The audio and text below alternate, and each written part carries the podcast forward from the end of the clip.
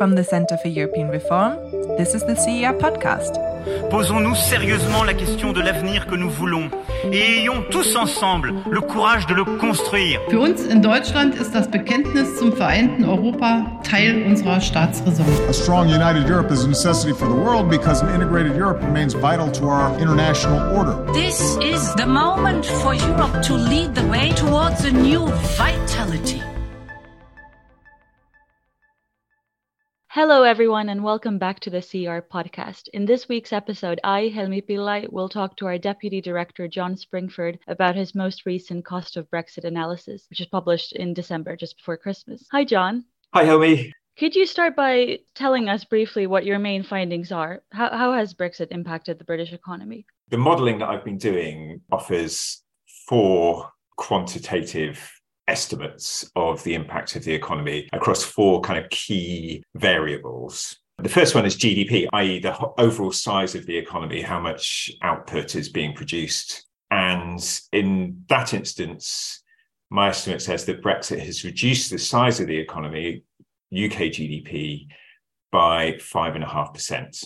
The second variable is investment, and that includes both investment by the government and investment by the private sector. And investment is 11% lower as a result of Brexit. Um, and then the final two variables are goods trade and services trade. And obviously, leaving the single market means that you're going to have some trade impacts because we have higher trade barriers with the EU. And with goods trade, the, the impact is 7% which is actually a little bit narrower than previous estimates that I've made. And services trade broadly shows no impact whatsoever. That's really interesting. Those are quite high numbers. So, how does your model actually work? How did you come to these estimates? Well, the estimates are based on the, the fancy academic jargon for it is the synthetic counterfactual method, but I've just called it the doppelganger method. And the idea is that we kind of create a, a synthesized, or as the economists called it in, in their report on this study, they called it a fan UK. And the idea is that we try and create a counterfactual UK that didn't leave the EU. The way it works is we take some historical data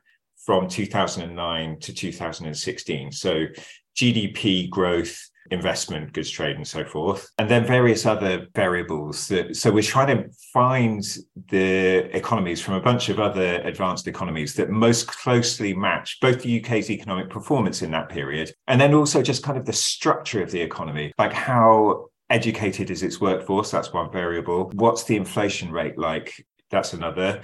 Does it have a really big manufacturing sector? Is it quite open to trade?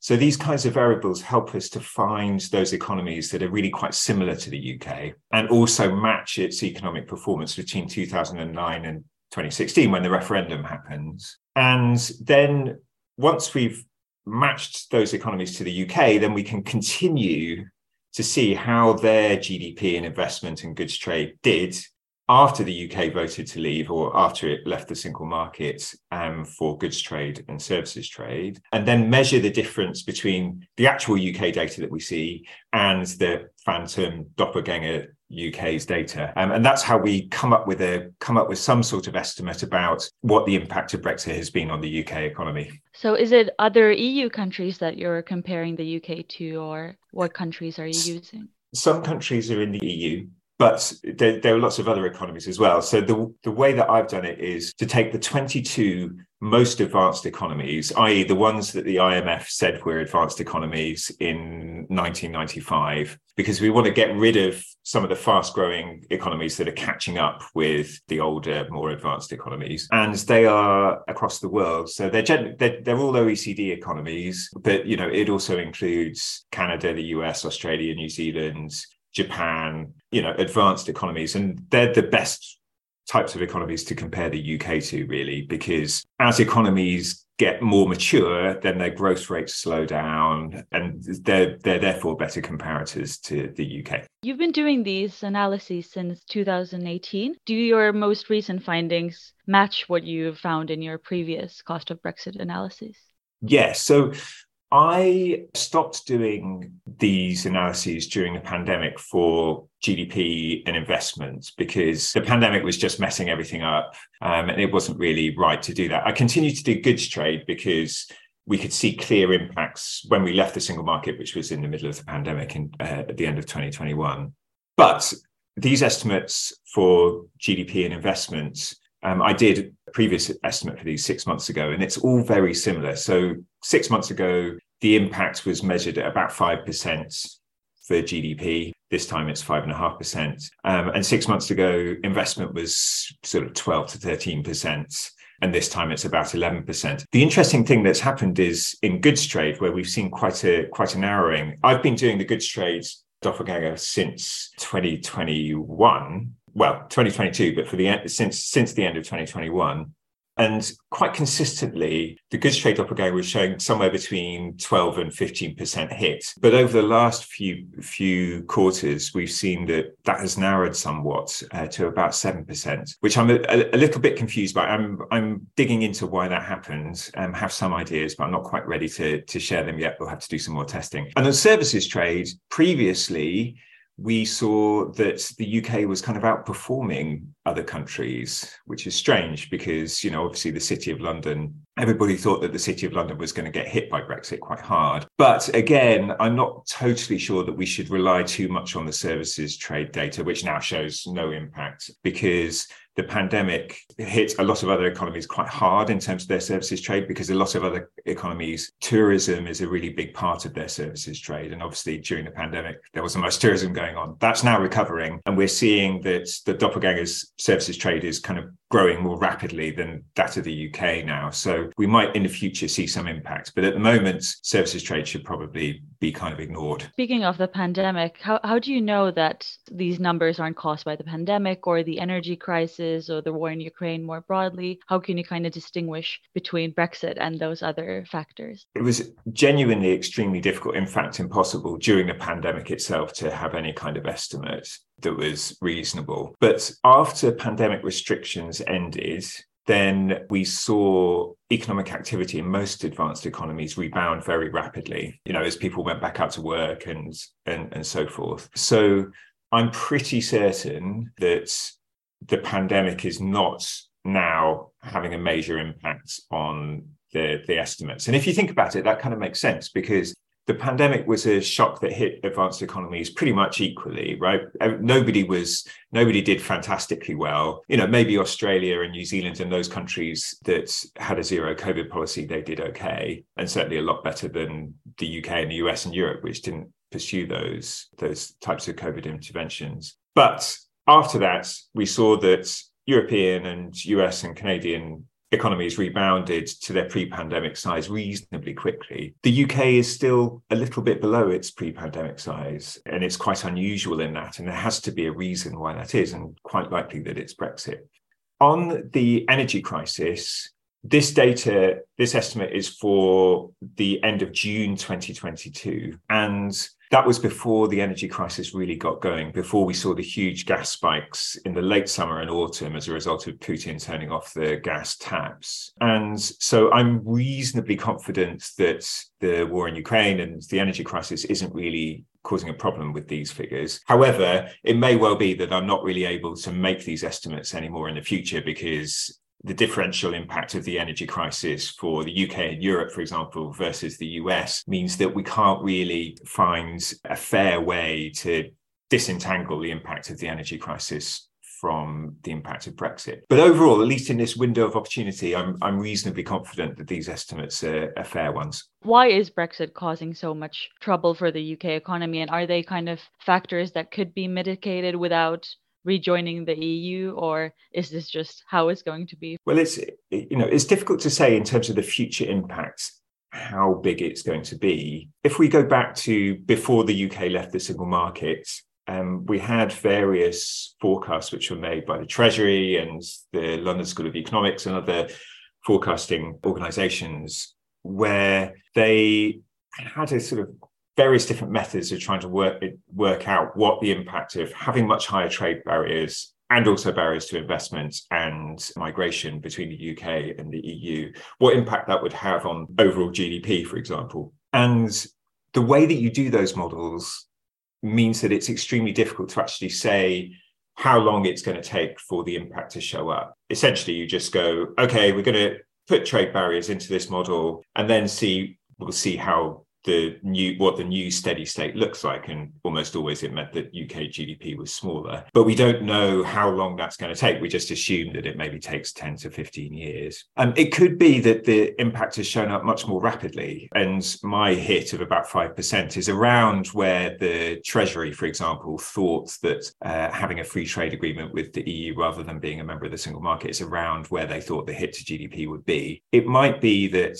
a lot of the hit from Brexit has come through I mean, we saw that trade barriers were imposed immediately. Barriers to migration were also imposed immediately. And so that suggests that, okay, you know, a lot of the hit is going to come through. On the other side of the argument, we have seen that investment has pretty much flatlined since 2016. And what that means is that if you just have investment flatlining, then you're, you're not having the economy, you're not having investors in the economy, companies buy up new equipment, new computers, things that make workers more productive. And over time, you know, and in the future, that's likely to have a depressing impact on UK GDP. So it may be that while we've had all of the trade barriers imposed and migration is lower than it was between the UK and the EU, that because investment has been stagnating, and if it continues to stagnate, then we'll continue to see a kind of speed limit put on the UK economy and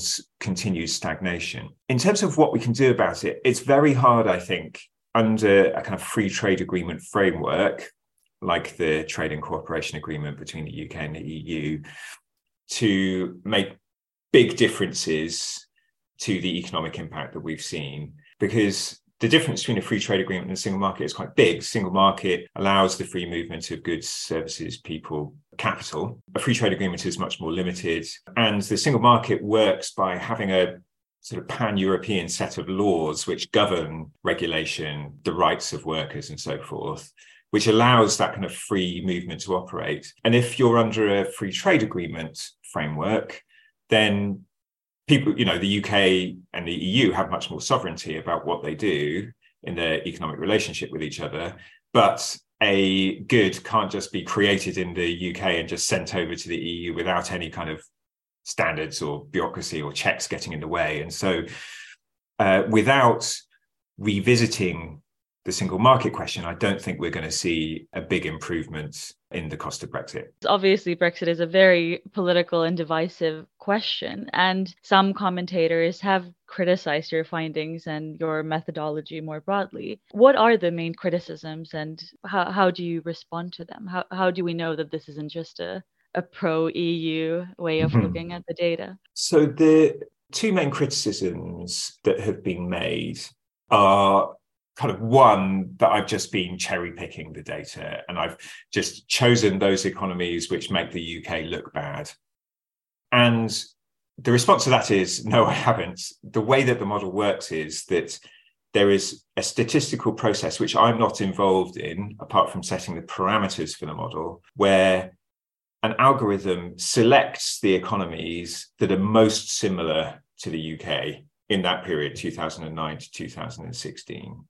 And this is a way of avoiding cherry picking economies and just saying, look, we just want to find those economies that statistically are most similar to the UK and see how they do after the vote to leave and then compare the UK to it. So that's kind of one criticism. Um, a bit more of a sophisticated criticism is made by some economists, Julian Jessop and Graham Gudgin, for a, a website called Briefings for Brexit, I think. And they argue that the the problem with the model is that it that we should really just be comparing the UK to larger economies within Europe because you know the UK and these economies are in Europe and so therefore there must be some similarities to them. They're about the same similar size so they're kind of just better comparators. And those authors say well if you do that you don't see any hit from Brexit whatsoever. There, there are some problems with that. One is that I looked at how the UK in previous periods, so from 2009 to 2016, and then from the introduction of the euro in 1999 to 2008, how the UK compared to those economies in terms of its growth rates. And they're really quite different. The UK was faster than France, Germany, and Italy, uh, had faster growth than France, Germany, and Italy between 1999 and 2008. It had faster growth between 2009 and 2016, um, much faster than France and Italy because of the euro crisis. And actually, the UK's growth was much closer to that of the US and generally, you know, the average of the 22 advanced economies that I look at. So actually, I don't think that the European economies that they suggest are the best comparators to the UK. Um, because it was generally a faster growing economy. So that's why the method is really helpful because it says, okay, we're going to take all of human judgment and human bias out of this. We're going to fix on some data and try and decide, let the algorithm decide which economies most closely match that data, and therefore what's the best comparative for the economy. Final point. There are some questions, and this is, you know, this is a legitimate point, which um, some other authors make, uh, such as Jonathan Portes uh, at King's College London, that it may well have been that the UK economy slowed after 2016 for other reasons. And also that the comparator economies that we're comparing the UK to might have grown faster than the UK for other reasons, because the method kind of fixes those relative growth, growth rates in place between 2009 and 2016. And thereafter, they might have changed, which is a fair point. And the way that I've been dealing with that is twofold. One is to reduce the weight of any one country in the doppelganger, the Phantom UK. So at the beginning, when I started doing this, the US was quite had quite a big weight, but I've changed the method so that the US only appears in the doppelganger uh, in the countries that are uh, that the algorithm can select some of the time and all of the other economies too so that we don't end up with you know the us completely dominating so that kind of helps a bit and then I've just been using, trying to use my judgment. So during the pandemic, for example, it didn't seem right to try and make some estimates when, you know, obviously the UK had a pretty bad GDP performance during the pandemic and it bounced back quite a lot. So it didn't seem fair to then use the model during that period to try and compare the UK to other economies because something else was going on. But it's no no counterfactual exercise can be perfect. We should definitely be cautious about this. And if there is a better model which comes up with lower numbers than mine then i'll be happy to say look you know i've exaggerated or this model has exaggerated the impact. But so far nobody has really come up with a more sensible or fairer way of measuring the impact of brexit. And so i think really we have to go on the assumption that these quite large numbers are right and that this should encourage us or at least encourage the government to do some thinking about what it needs to do given the fact that brexit's impact is quite big what it needs to do with economic policy both internationally and domestically. Speaking of that do you think that these kind of numbers will have the power to change voters opinions or politicians opinions or is it just is brexit too divisive to actually make these credible to those who support Brexit? Yeah, it's tricky. I mean, I, I, I just go on the assumption that we should be as honest as we possibly can about what the impact of Brexit has been. Um, and then we should try and make our policy flow from that.